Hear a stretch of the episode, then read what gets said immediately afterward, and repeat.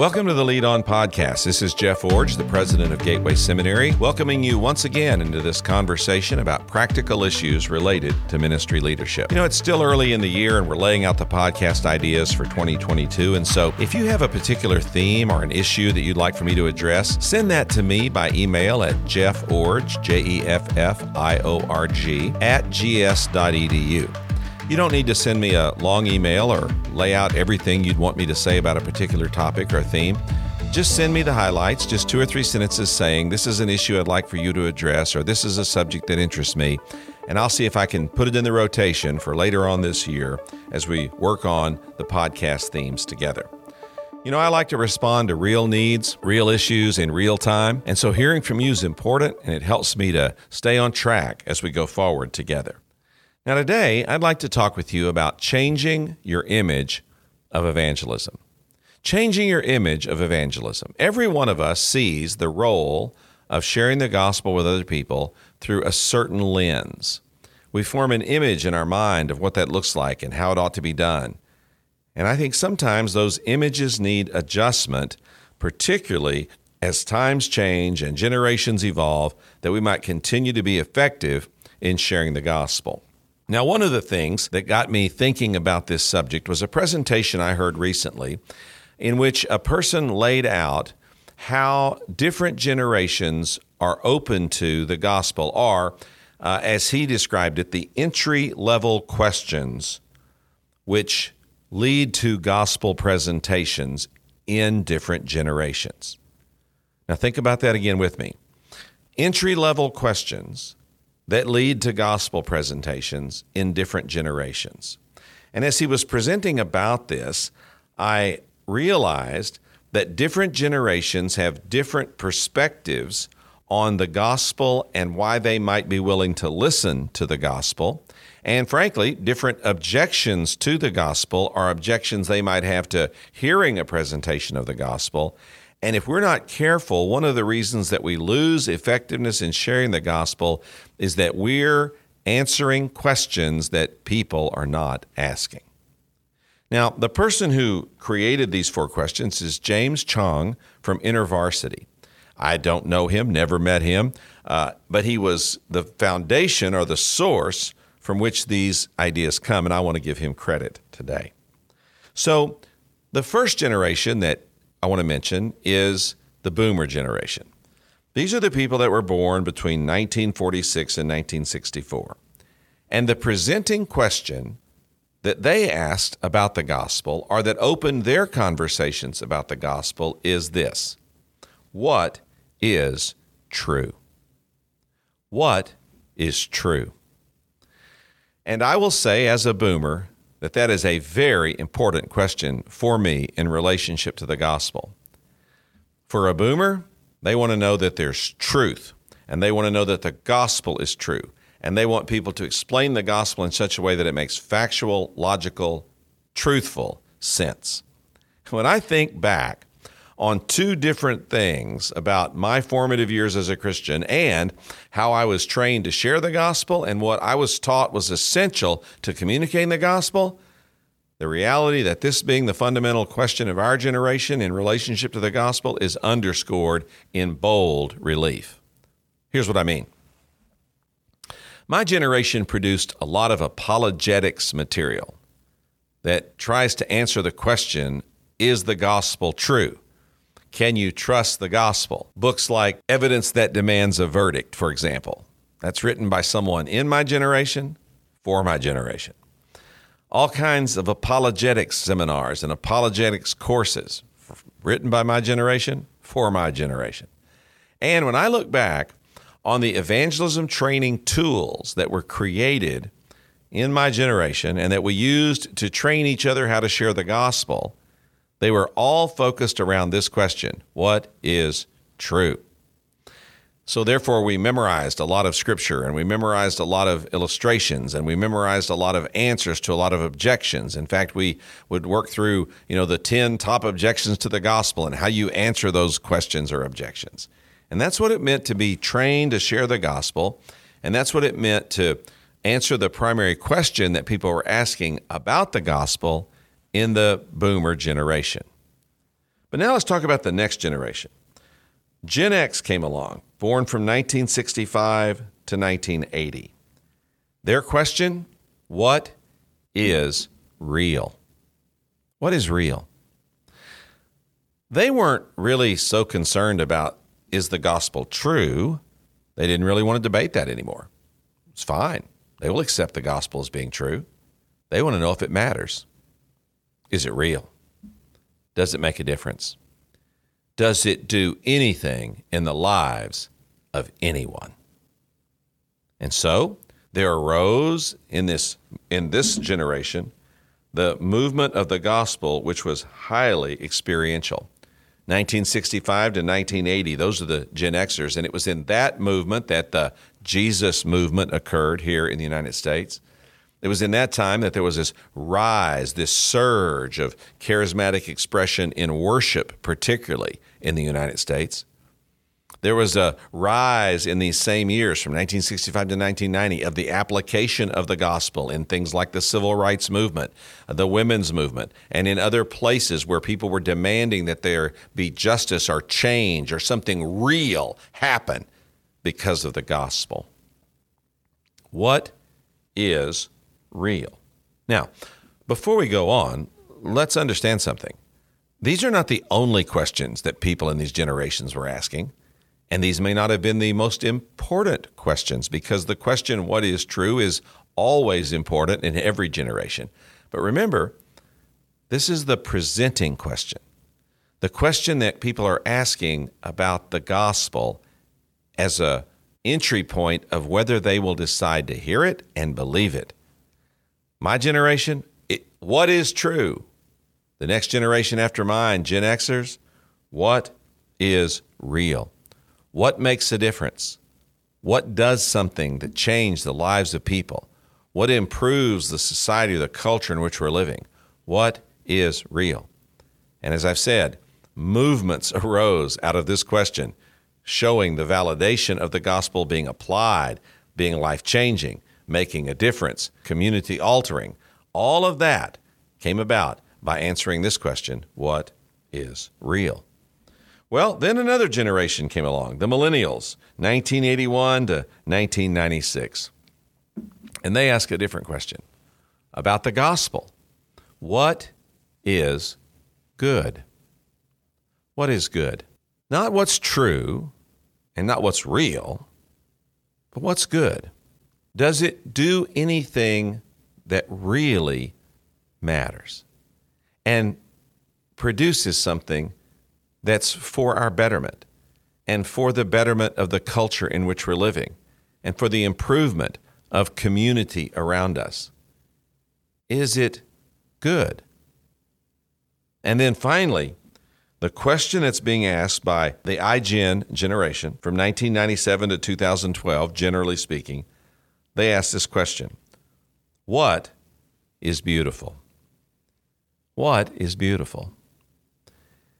In other words, not is the gospel true? Is it real? Does it do something? Is it good? Does it produce something that is positive and life altering and improving in that regard?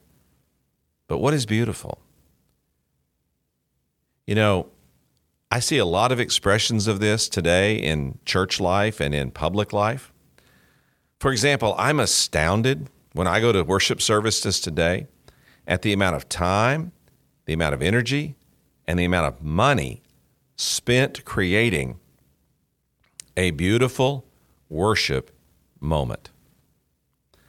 I was at multiple churches over the Christmas season, visiting churches, uh, uh, going to extra services, uh, lots of reasons for that. First of all, my wife loves Christmas music, but second of all, it's just a great time to connect with a lot of people in our area uh, on behalf of the seminary and other things. So, went to a lot of churches. I was amazed at some of what I saw and continued to be amazed at the amount of time, energy, and money spent to make something beautiful. Light shows, fog machines, uh, beautiful backdrops uh, created just for the season. On and on and on I could go. My wife and I were talking after leaving one of these services, and we both said, What did they spend on that? and how much could have been done in feeding the poor, sending a missionary, or even paying down the debt of the building if that had been devoted, those resources, to those purposes instead. But you know, I was asking the wrong questions. My generation says about the money, you know, what's true, what's real, what's good. The generations after me, I'll ask these questions. You know, I want to know what's factual and what's needed and and and that's what I want to see presented in a worship service and and and what's real and what's good and and all of that. But the current generation of leaders are saying, well, we're asking the question, what's beautiful? Because if the gospel isn't beautiful, is it really worth hearing? And if we're going to do something in the name of the gospel, shouldn't it be done with beauty? Now, let me has, uh, rush to say every one of these generations wants to know the gospel is true. Every one of these generations wants to know the gospel is real. Every one of these generations wants to know the gospel produces good. And every one of these generations, at least in some sense, wants to know that the gospel is beautiful and produces beauty in our lives. So these are not saying, I am not saying, that these questions are exclusive, that people are regimented and that they're only asking the one question or that they're only looking to the one question to describe their openness or accessibility or uh, uh, availability to the gospel. No, I'm not saying that. I'm simply trying to get you to understand that there are different ways that different generations perceive the need of the gospel in their lives and are willing to open themselves to the gospel. And here is where I think this takes real uh, practical application in local church life. If you are still using the evangelism methods that were developed by uh, boomers to answer the question, what is true, to try to reach iGen generation who believe, who are asking the question, what is beautiful, perhaps this explains some of the disconnect in our, and our inability to effectively share the gospel in the generation today. And if you're a younger person listening to this and your first question really is, What is beautiful? or maybe you're just a little bit older and you ask the question, What is good? and you're trying to reach people in my generation with the gospel and you wonder why they're so cranky about the fact that you're wasting all this money on making something beautiful when what they really just want to know is the Bible, the truth, the word. What is does it say what is true? Well, maybe you need to understand if you're going to reach my generation with the gospel, you're going to have to focus on answering the question that we ask, and that is, what is true? So if you're still thinking of evangelism primarily as an apologetic function like boomers did in my generation, you may not be all that effective in reaching people today who really don't want to argue that point. They just want to know if the gospel is good or if it produces beauty in our lives and in our families and in our communities. They're asking a different opening question. Now, again, let me underscore there's some there's the truth of the gospel. We we have to always get to that. The first question, the opening question, the presenting question, the question that they're asking may not be the only question that needs to be answered, but if you can't answer that one first, it's not likely you're going to get to answer these other questions. So I've been really profoundly impacted by this simple chart that was put on the wall by this gentleman, James Choung, who helped me understand that there are different questions being asked by different generations about the gospel.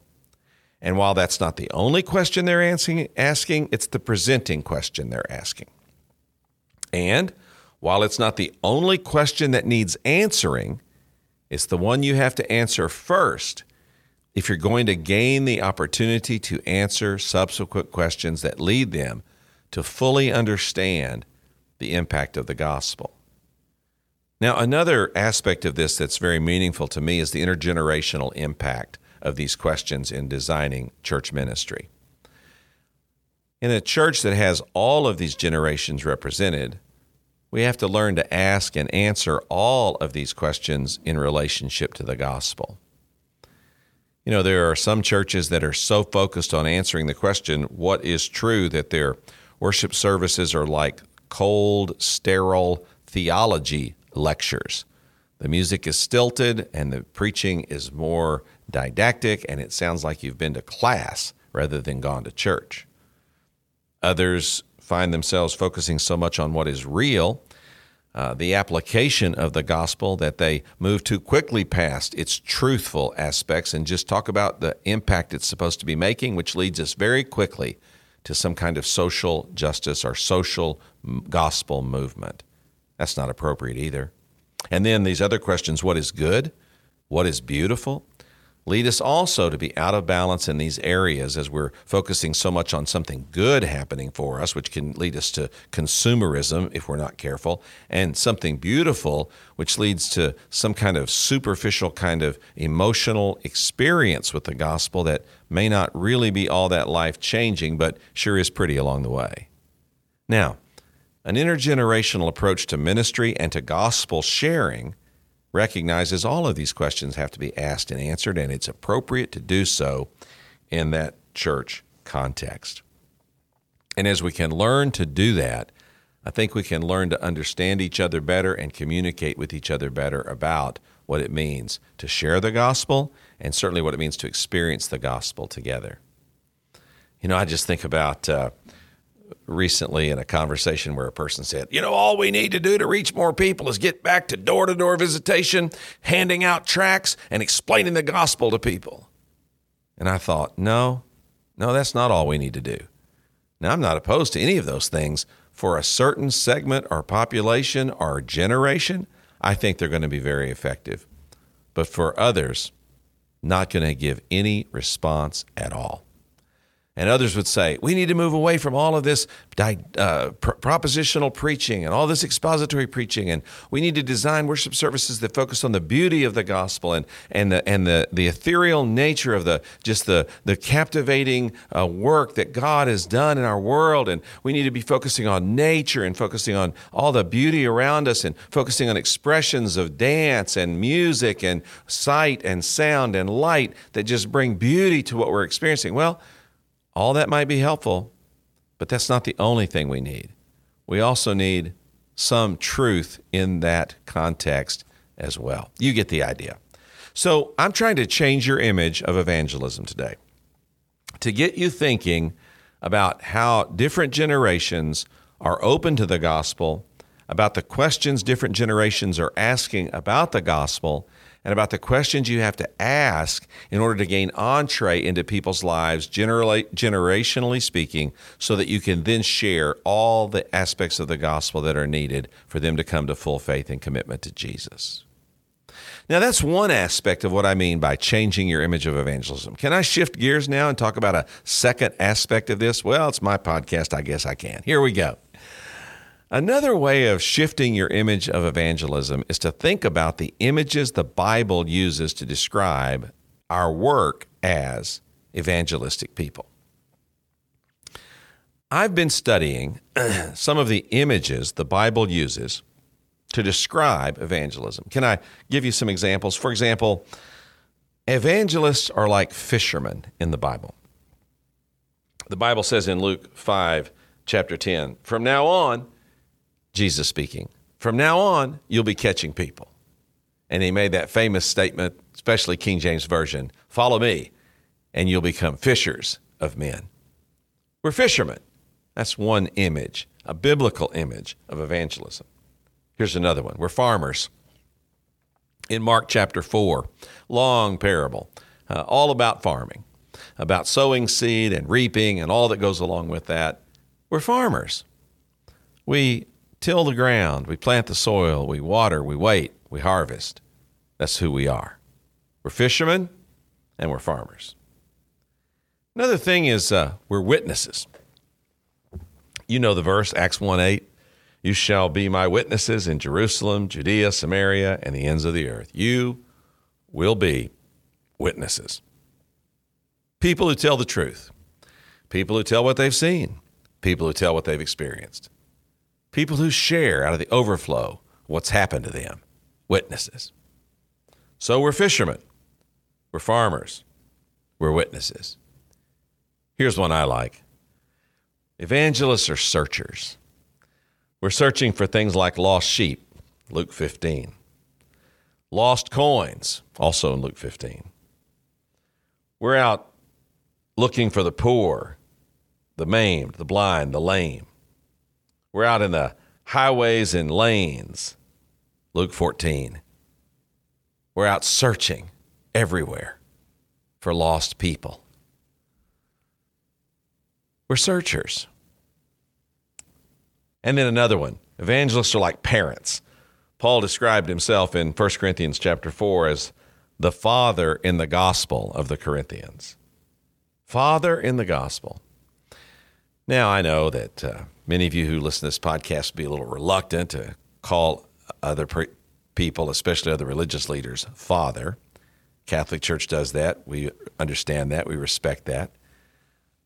So while we might be a little reluctant to use that terminology because of its Catholic Church overtones, it's still a biblical phrase. Paul said, evangelists, people who introduce other people to faith in Jesus, they're like parents.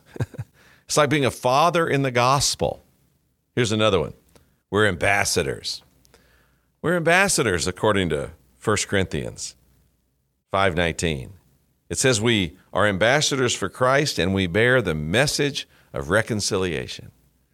You know, ambassadors are diplomats. Their specialty is representing and bringing representing parties to each other and bringing parties together to make mutually beneficial decisions. We're ambassadors. Well, I, I, I could go on. I'll stop with that short list. The Bible gives us an image, actually, multiple images, of what it means to be an evangelist, a person who shares the gospel. The Bible says we're fishermen, farmers, witnesses, searchers, parents, ambassadors. Well, I've been interfacing that list with these questions that I talked about at the beginning of the podcast. I've been thinking about answering the question, what is true, not as an apologist or a professor or a debater or an attorney. Notice none of those are on the list of biblical images of evangelism. I've been thinking about it, not from those perspectives, which are the perspectives that are too often thought of in my generation.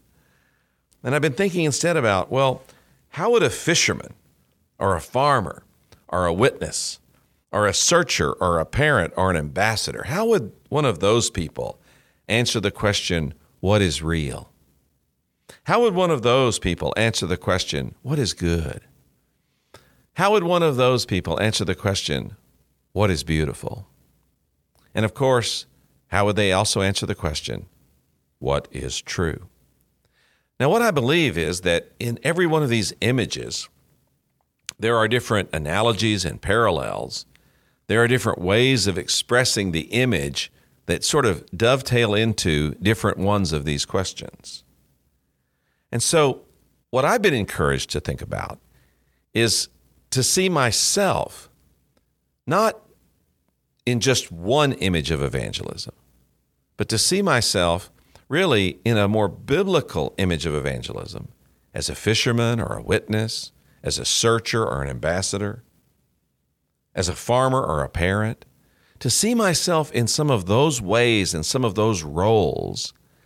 And that when I think about sharing the gospel with other people, I'm not so much thinking about it just in that one dimensional way that perhaps my generation emphasized, and I'm certainly not trying to think of it only in terms of being an attorney or being a, a, an apologist or being a professor or being a debater or being someone who's just riveted on arguing people into faith in Jesus Christ or in some way presenting the gospel so that it becomes a debate or that I have to present uh, answers to frequently asked questions or that I have to present uh, answers to frequently voiced objections or I've been trying to think of myself in a different way as I think about what it means to bear the image of evangelism or the image of being an evangelist. So, today on the podcast, I've tried to get you to think differently about what it means to share the gospel. Tried to do that in two ways. First of all, think differently about how different generations are approaching the gospel. They're asking questions like what is true, what is real, what is good, what is beautiful. Remembering that these are the presenting questions or the opening questions that these generations are asking. And then they move on to other questions, yes, but we can't answer the other questions until we successfully interface with the first one. And in doing that, we recognize that one of the reasons, perhaps, that we're less effective in sharing the gospel today than we've been in generations past is that today the differences between generations are much more marked than they were, say, 50 or 100 years ago. And now we have to be skilled in understanding that we have to adjust our image of evangelism and our approach to evangelism to better interface with these generational changes that are coming along. And in part of doing that for me has been to revisit what it means to think of evangelists and evangelism from these biblical images. And to really look into the Bible and say, when the Bible speaks of reaching more people with the gospel of Jesus Christ, what are the images that it uses to describe people like us who are supposed to be doing it? And well, it says we're, we're fishermen, it says we're witnesses, it says we're ambassadors, it says that we're farmers and searchers and parents. It describes in words like this highly relational, highly uh, engaging, highly interactive kinds of ways of relating to others about the gospel. So today, change your image about evangelism. Stop thinking that your way is the only way, that your generation's way is the only way and that the questions your generation is asking are the only ones worth considering. And recognize different generations are asking different questions about the gospel. Learn to interface with that and present the gospel in effective ways so that we might win more and more people to faith in Jesus Christ. And then, as you're doing that, revisit the biblical images of evangelism and ask God to help you see yourself more in those images highly relational, very interactive, hands on, engaged, if you will, in the process of moving along with people and helping them come to faith in Jesus. Ask God to help shift your image of evangelism and your understanding of how to do it well in the generational lives that we're living today. And do it for the sake of the gospel and the glory of God. And do it as you lead on.